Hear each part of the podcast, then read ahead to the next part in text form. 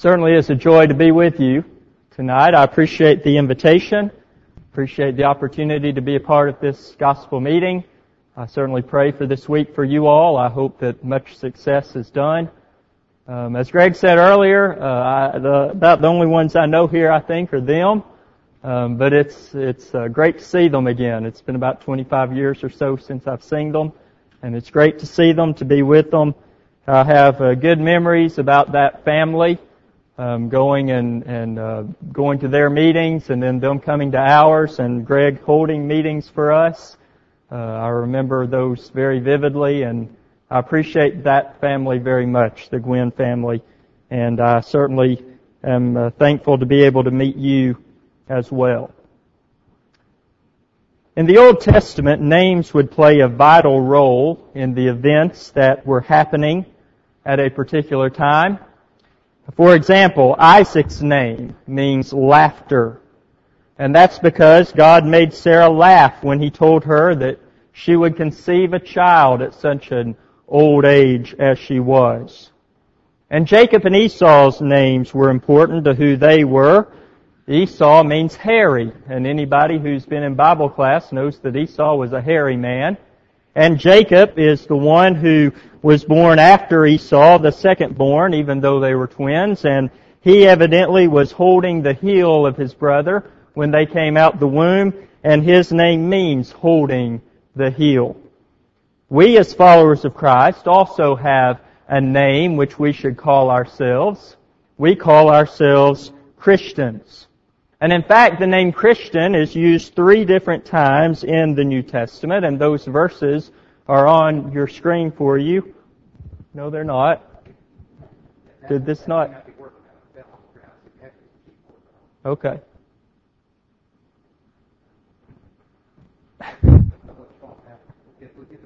Okay, I'm sorry.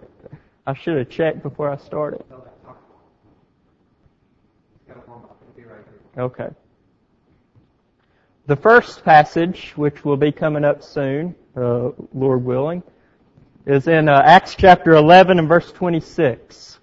And Acts chapter 11 and verse 26 is when um, Barnabas had gone to get Saul. Saul had, of course, been converted, and he went back to his hometown, and he had gone to Tarsus in order to get Saul.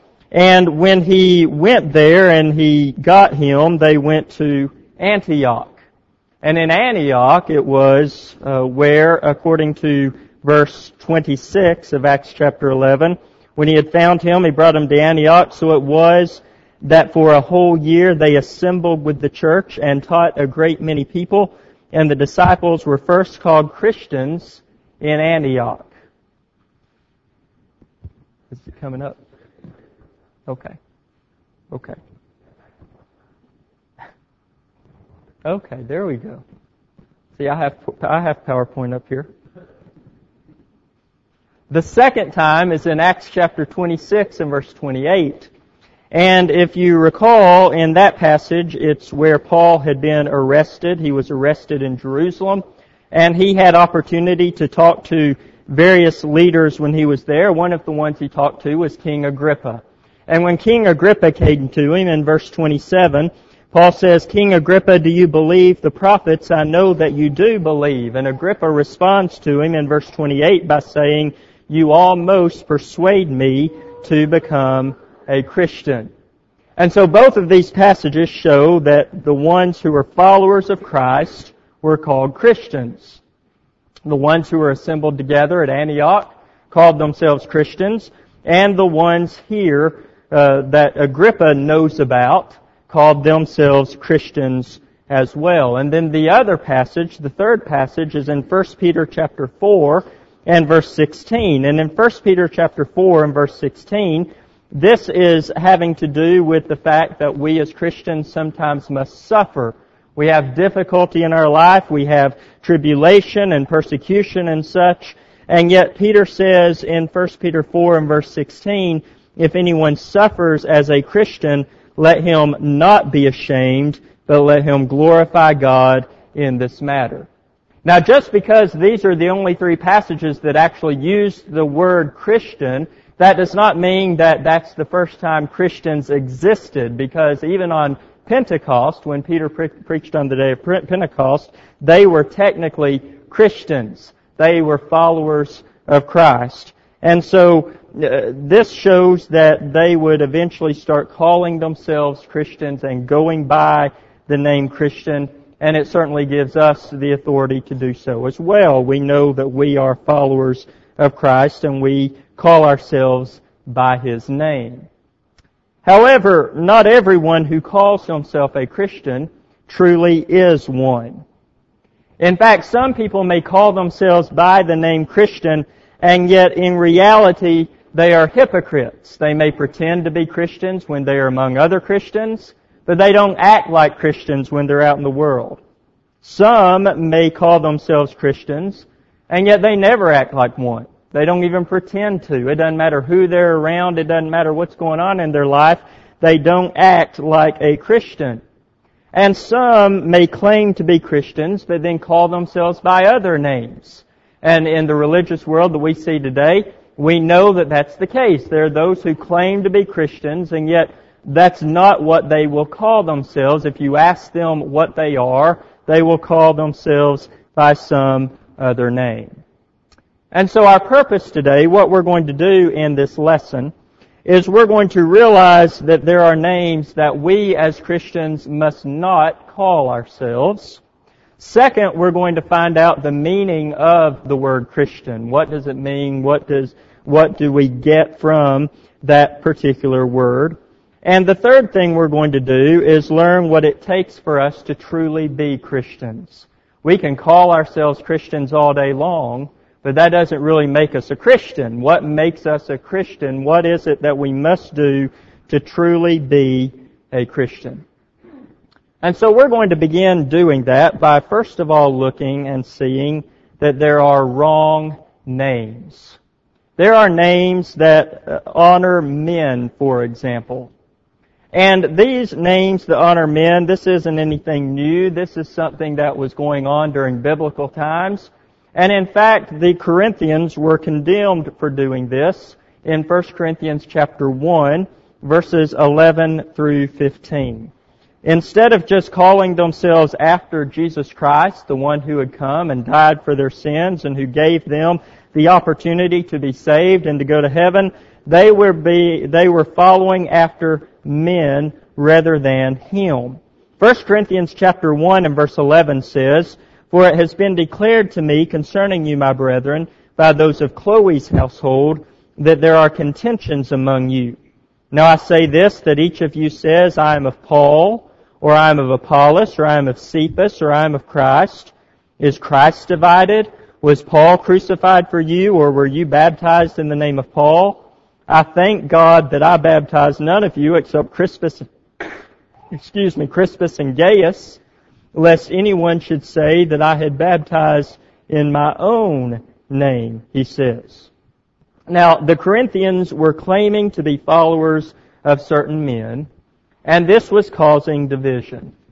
For example, there was one group of Christians over here who were following after Paul. There was another group over here that was following after Apollos, one group that was following after Cephas or Peter, and one group who was claiming to follow Christ.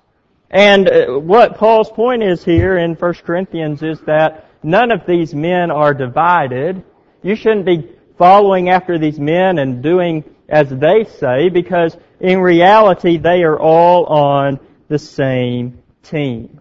They're not divided. It's not one group versus another group or one group following one doctrine and another group following another doctrine. That's not the point. Paul explains that Christ is not divided, and all of these men who they claim to be following were all followers of Christ. But notice what's said in 1 Corinthians chapter 3, verses 3 through 4, about what Paul knows about the Corinthians because of the fact that they're divided and they're following after men. 1 Corinthians chapter 3 and verse 3 says, For you are still carnal and this is why. For where there are envy, strife, and divisions among you, are you not carnal and behaving like mere men?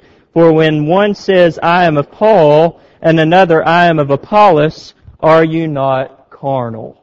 So one of the reasons that they're carnal is because there are divisions among them because they are following after men. Being carnal just simply is worldly. And these people were allowing their own ideas and beliefs to guide them instead of doing as the Lord says. And according to Romans chapter 8 and verse 6, we're told that uh, for to be carnally minded is death. And so that's what it would lead to. Being worldly, having that kind of attitude, it would lead to a spiritual death. So why would anyone think that if it was such a big deal to Paul, who was an inspired apostle, and he felt the need to preach this to the Corinthians through this letter, and it was so important for them to be together and not divided, if it was such a serious matter in the first century, why would anybody think that it is a matter of indifference today? And yet what do we see? We see people in our world who are calling themselves after men instead of just calling themselves Christians. This is, for example, what the Lutherans do. The ones who call themselves Lutherans are calling themselves after Martin Luther.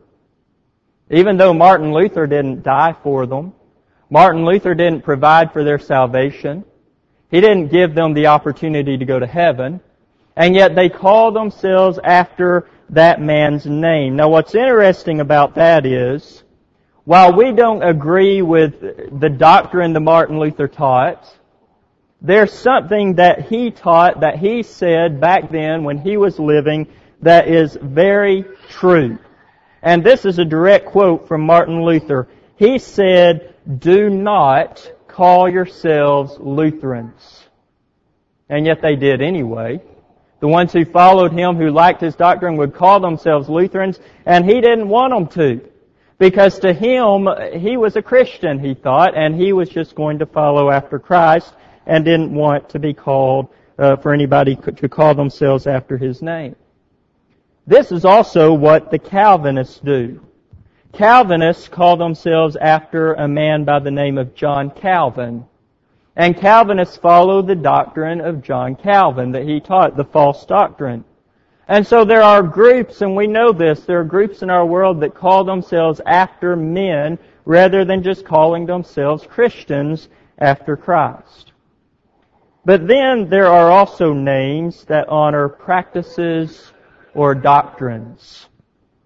We must not call ourselves after the acts of worship that we do or the practices that we do.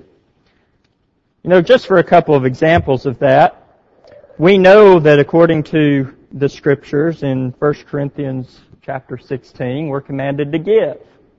We're supposed to lay by and store, to give of our means, and we do that every first day of the week. And yet we don't go around and call ourselves givers or call ourselves contributors because we're not going to call ourselves after a practice or doctrine. We teach because the Bible tells us that we must repent. We teach that repentance is necessary for salvation. Repentance is necessary for one before they become a Christian, and then after we're Christians, we're supposed to, when we sin again, change our mind that we're not going to sin anymore, uh, repenting, and yet we don't call ourselves repenters. Now these ideas may sound preposterous. We're not going to call ourselves givers or contributors or, or repenters. But isn't that what people do when they call themselves Baptists. Why do they call themselves Baptists? Well, there's only two reasons why they would call themselves Baptists. The first reason would be that they claim to be followers of John. There's a Bible character, as we're all aware, named John the Baptist. I like to call him John the Baptizer. And John the Baptizer prepared the way for the Lord before he came and began his ministry. Are they calling themselves after that man? Well, if they do, then the problem is the names honoring men, they shouldn't be calling themselves after a man. But if they are calling themselves Baptists because it is after the practice of baptism, then that goes against the second point. The names honoring practices or doctrines which we must not do. And so either way, whichever it is, they should not be calling themselves that name. There are those who call themselves charismatics. And a charismatic is a false doctrine concerning the Holy Spirit, one who follows, uh, one who calls themselves charismatics. They believe that the Holy Spirit has imparted to them miraculous spiritual gifts. And we understand miraculous spiritual gifts have ceased. They've ended. According to 1 Corinthians chapter uh, 13, we see that the spiritual gifts that they had then have ceased. And so we understand then that uh, we must not call ourselves after a practice or a false doctrine, which a false doctrine of being a charismatic, a false doctrine about the Holy Spirit, they shouldn't be calling themselves by that. And yet there are groups who do so. The Bible doesn't teach that we should ever call ourselves by the names of what we do. Because if it taught that, we could call ourselves many different things. We call ourselves, we do different things in our worship service. And so we could just pick one and say, we're going to call ourselves this. But no, we must not call ourselves by the things we do. Instead, of course, we must call ourselves Christians and the reason we call ourselves Christians is because we follow Christ. It's just that simple. We are followers of Christ. We are disciples of Christ. We are His people. The um, meaning of the word uh, is follower of Christ, according to Thayer. Vine defines it as adherent of Christ, a follower of Christ or adherent of Christ. And then we can also see um, how the name for a Christian in the Bible we often see as a disciple. And a disciple is of course a student. So if one is a disciple of Christ, then he is a student of Christ. And we know that there are those who sat at his feet. But in some languages, a disciple is known as a trailer. And a trailer is referring to a person who would follow behind. And so wherever this person went, the trailer was going to follow behind him and do as he did and use him as an example as how he should live. And so we are disciples of Christ or we are Christians, then that means we are a trailer, we are a follower following behind Christ, looking to his example. And of course we are shown to do that according to the scriptures. So how are we going to use the name Christian? Well, the first thing we need to understand about that is there are no hyphenated Christians. And some people like to hyphenate it. They like to say, for example, that uh, they're a Baptist Christian or a Methodist Christian or a conservative Christian or a liberal, liberal Christian or whatever title they want to put in there they will use that title and hyphenate it to Christian. But we have to understand that the Lord never did that. He never suffixed or prefixed the name Christian. Because when the Bible speaks of Christians, it speaks of those who wholly follow the Word of God. It speaks of those who have done what the Bible teaches is necessary for salvation, and those who are living their lives in accordance to God's commands. And it's just that simple. Are we doing that? If we are, then we must uh, know that we are Christians. We are followers of Christ. But now that we understand what name we should call ourselves, let's notice the fact that there are those who are not Christians who claim to be Christians. Those who might use that name but who truly are not Christians. And the first example of that are those who are not in God's family. Those who are not a part of the church are not Christians. Certainly one can call himself a Christian, but that doesn't make him one. You know, I can call myself Clint Eastwood if I want to. And I can tell everybody that I'm Clint Eastwood. I can fill out a uh, paperwork and say that I'm Clint Eastwood. I can claim to be, I can dress like him, I can try to act like him, I can do all that, but that does not make me Clint Eastwood. There are those who steal names of others. And unfortunately, it's prevalent in our society. They find ways where they can steal someone's identity, and they might cause much harm and loss to that individual. They might ruin that person's credit. Could even cause them to be arrested for something that they didn't do. But even if they call themselves that and do all that damage, that doesn't make them that person. They pretend to be that person, they say they're that person, but they certainly are not. Abraham Lincoln used to ask people, if a cow's tail is called a leg, then how many legs does it have? And people would be quick to respond, well, that cow has five legs then. And Abraham Lincoln would say, no, the cow still has four legs. Just because you call the tail a leg doesn't make it a leg, it's a tail. And that's the same idea. You can call yourself anything you want to call yourself. You can dress like a person, you can act like a person, but that doesn't change who you are and make you that person.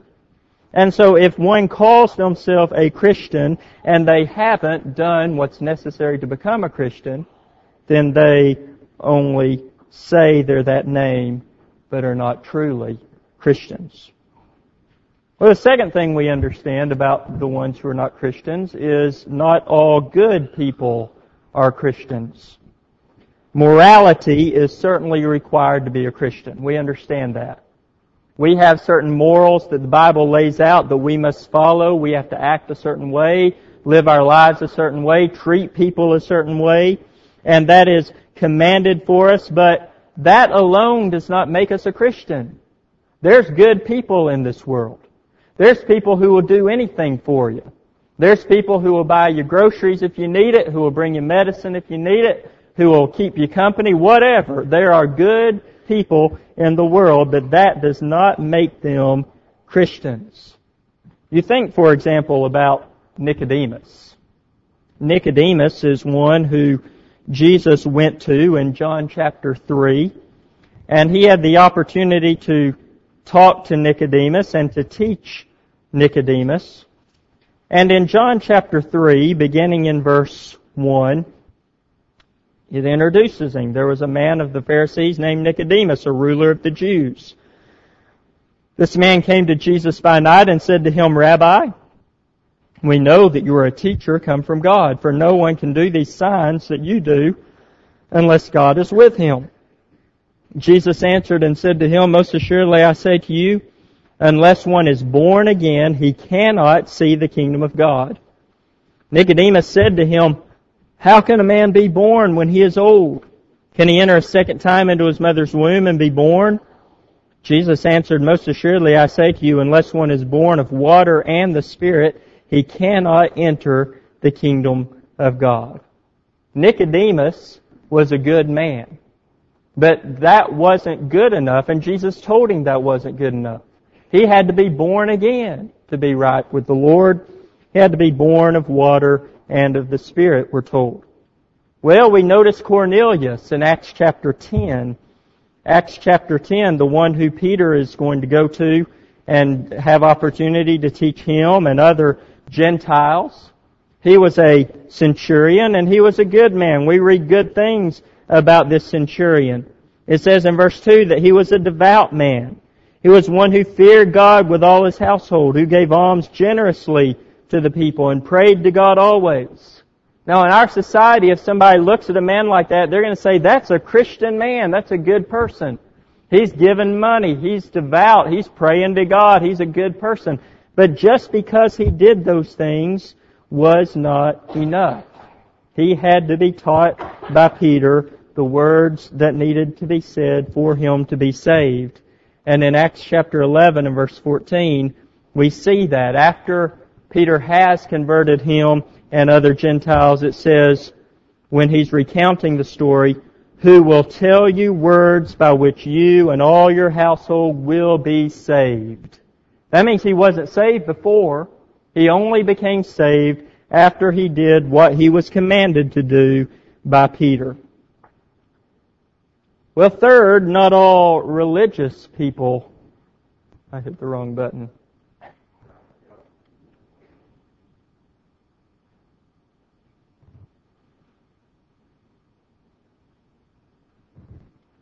All right, not all religious people are Christians. There are, for example, those we read about in the scriptures who were heathens. And heathens in Acts chapter 17 when uh, Paul traveled there and of course he got to Athens and he saw all of these uh, idols and saw these temples that were dedicated to these false gods and such. It says in verse uh, 16 of Acts chapter 17, Now while Paul waited for them at, at Athens, his spirit was provoked within him when he saw that the city was given over to idols. And in verse 22, when he begins preaching, because he saw this sin, it says, Then Paul stood in the midst of the Areopagus and said, Men of Athens, I perceive that in all things you are very religious.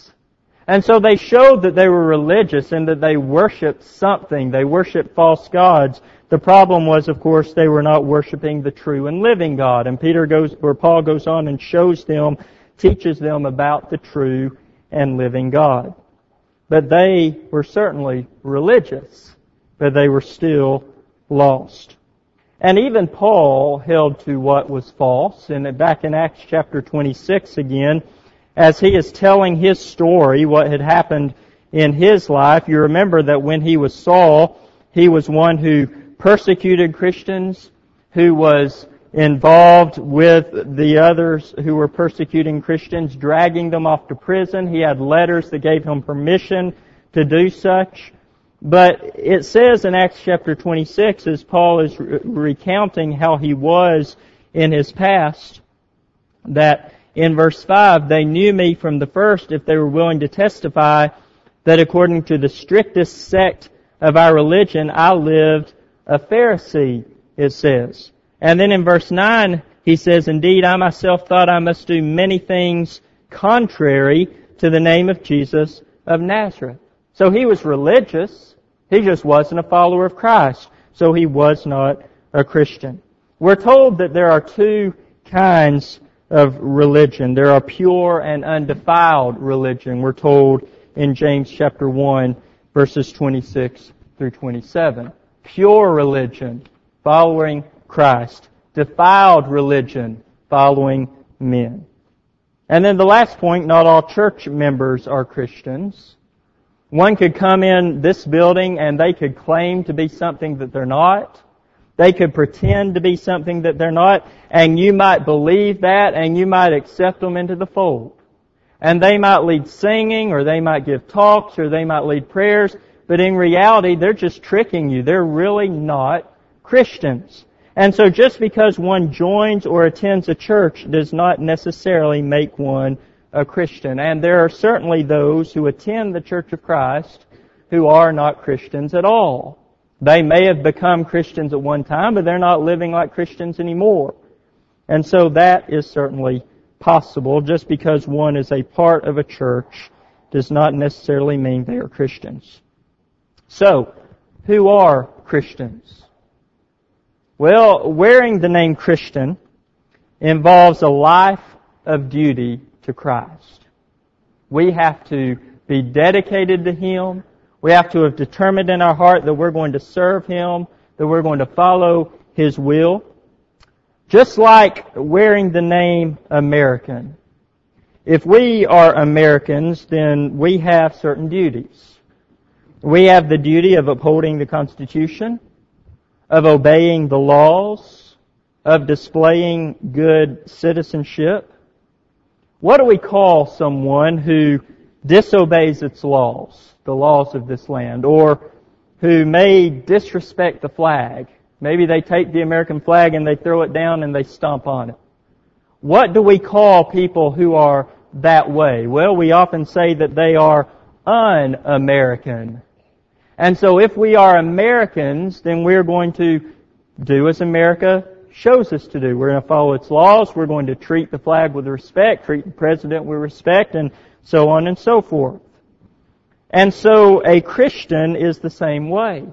If we claim to be Christians, then we must do the same thing. We must follow the laws that we've been given. Because a Christian is something that one is, not just something that one is called. We don't just say we're Christians just to say that, just because we're part of this congregation. We're Christians because we live the life of a Christian. We act like one. We don't uh, disobey our Lord. Now, certainly a Christian is one who has obeyed the gospel. And we know that the person who is in Christ, the one who is a part of Christ, is a Christian. And we're told how we can become a part of Christ in the book of Galatians. Galatians chapter 3, verses 26 through 27. Galatians 3, beginning in verse 26, says, For you are all sons of God through faith in Christ Jesus. For as many of you as were baptized into Christ have put on Christ. And so we, we're baptized into Christ and we put on Christ. We become a part of Christ. He is our head. We become a part of His body. We put Him on. But it doesn't stop there. It doesn't stop when we become Christians, when we're baptized and we come up out of the water. We can't just say, well, my ticket's punched and, and I'm a Christian and I'm going to be saved and that's all there is to it there is more to it than that.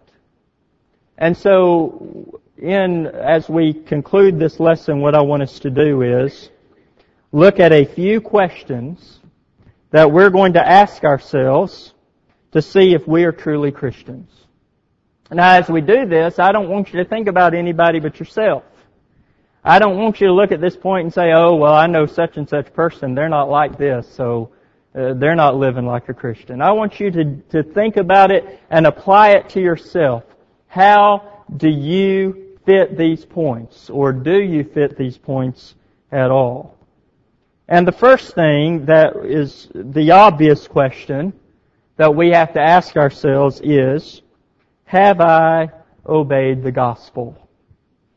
And we are told throughout the scriptures what we must do in order to become a Christian. One place when Peter was on Pentecost in Acts 2.38, when he said, repent and let every one of you be baptized in the name of Jesus Christ for the remission of sins.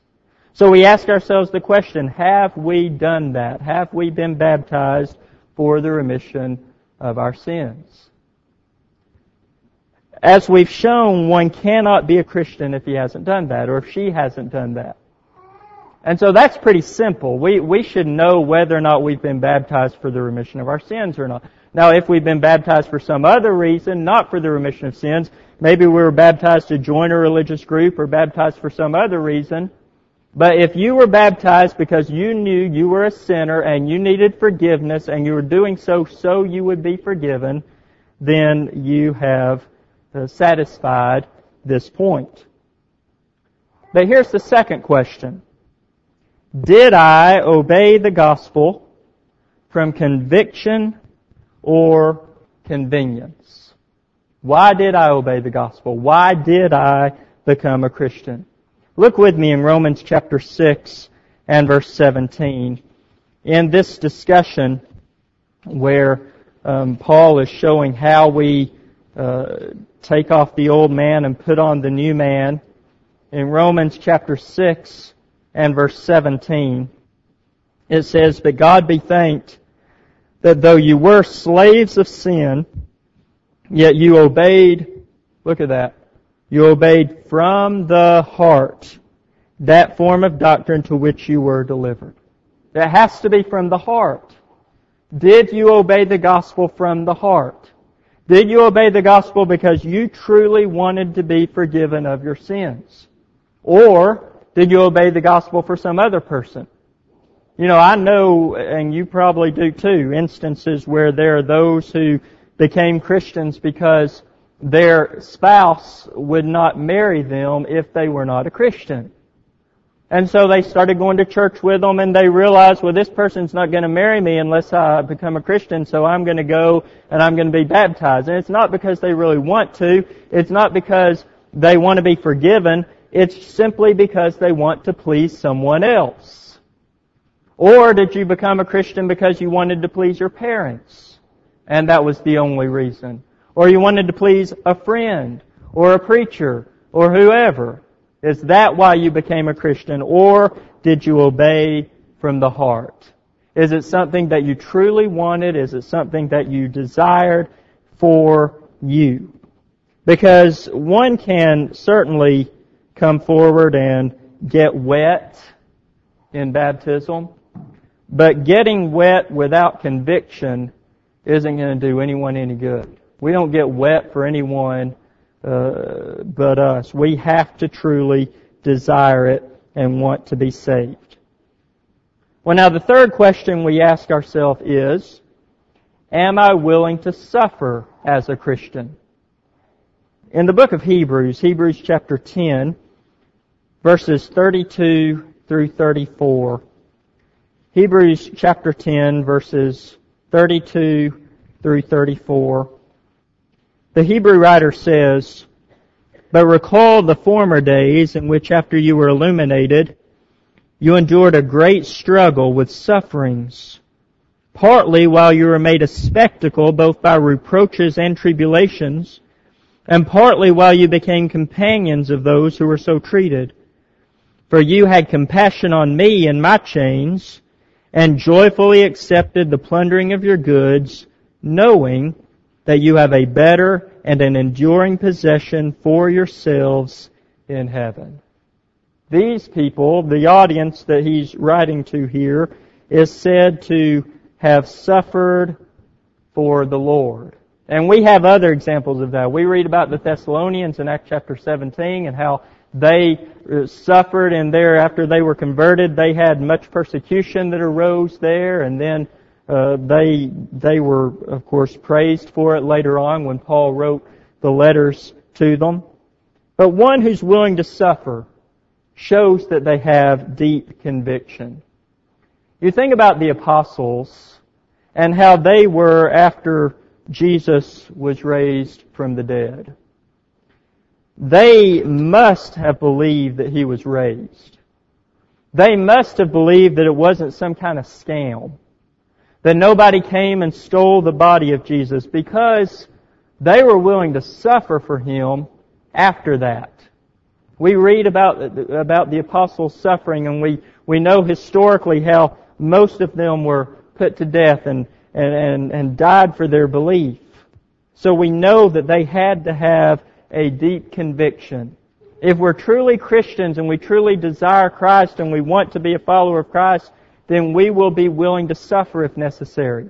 People are going to persecute us. People are going to put us down. They're going to talk bad to us maybe because we're Christians.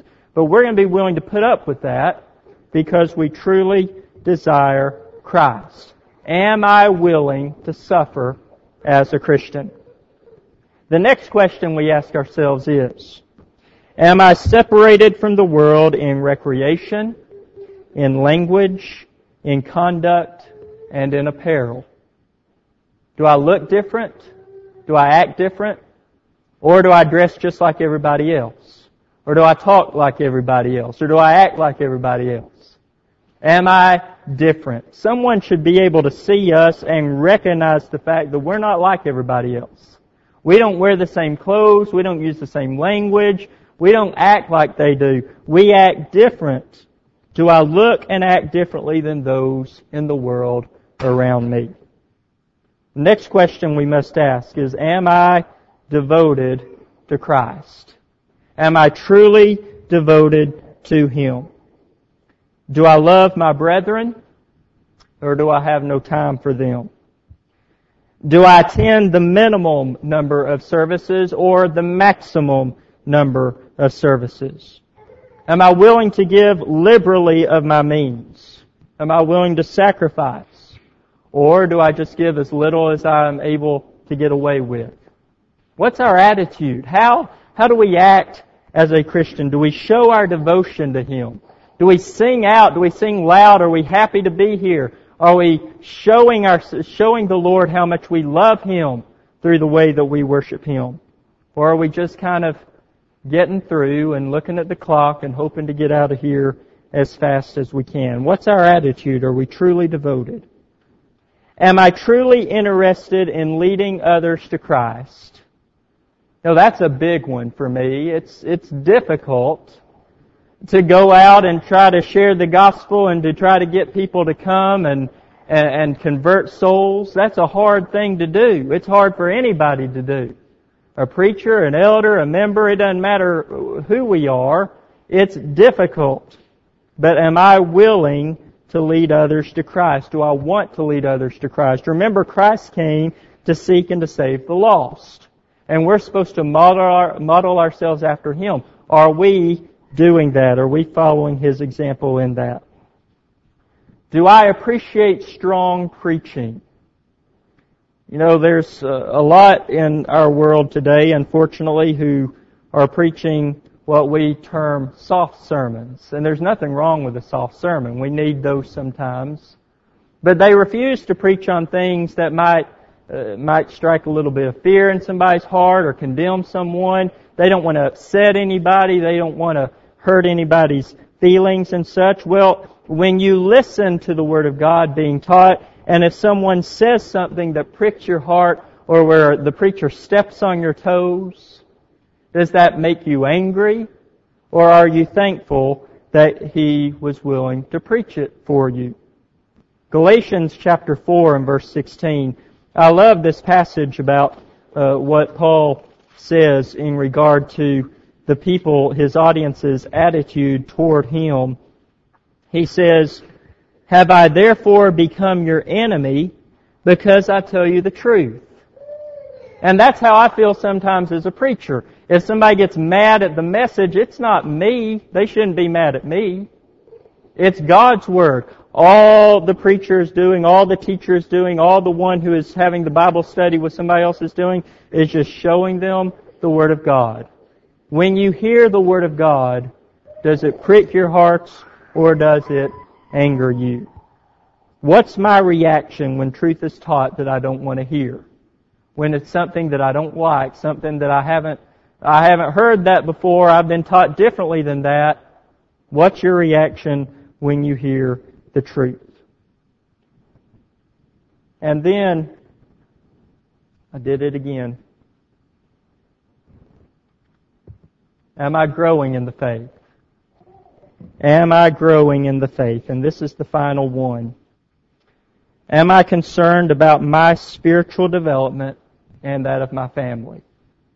Do I want to grow? We must glorify God in what we do as Christians. Look with me in 2 Peter chapter 1 verses 5 through 8. This passage shows us as, as Christians, 2 Peter chapter 1 verses 5 through 8, what we should be adding to our faith. And this isn't something that we add to our faith and then we stop and we don't need to add it anymore. We are constantly, throughout our Christian lives, growing in these things and getting stronger in these things. He says, but also for this very reason, giving all diligence, add to your faith virtue. To virtue knowledge, to knowledge self-control, to self-control perseverance, to perseverance godliness, to godliness brotherly kindness, and to brotherly kindness love. For if these things are yours and abound, you will be neither barren nor unfruitful in the knowledge of our Lord Jesus Christ. For he who lacks these things is short-sighted, even to blindness, and has forgotten that he was cleansed from his old sins. Therefore, brethren, be even more diligent to make your call and election sure. For if you do these things, you will never stumble. Why will we never stumble? Because we are constantly growing the Bible condemns the fact if we are Christians and we're going backwards, if we're backsliding, or if we're remain, remaining where we are, if we're not growing. Growth is something that we all should have constantly. It should never stop.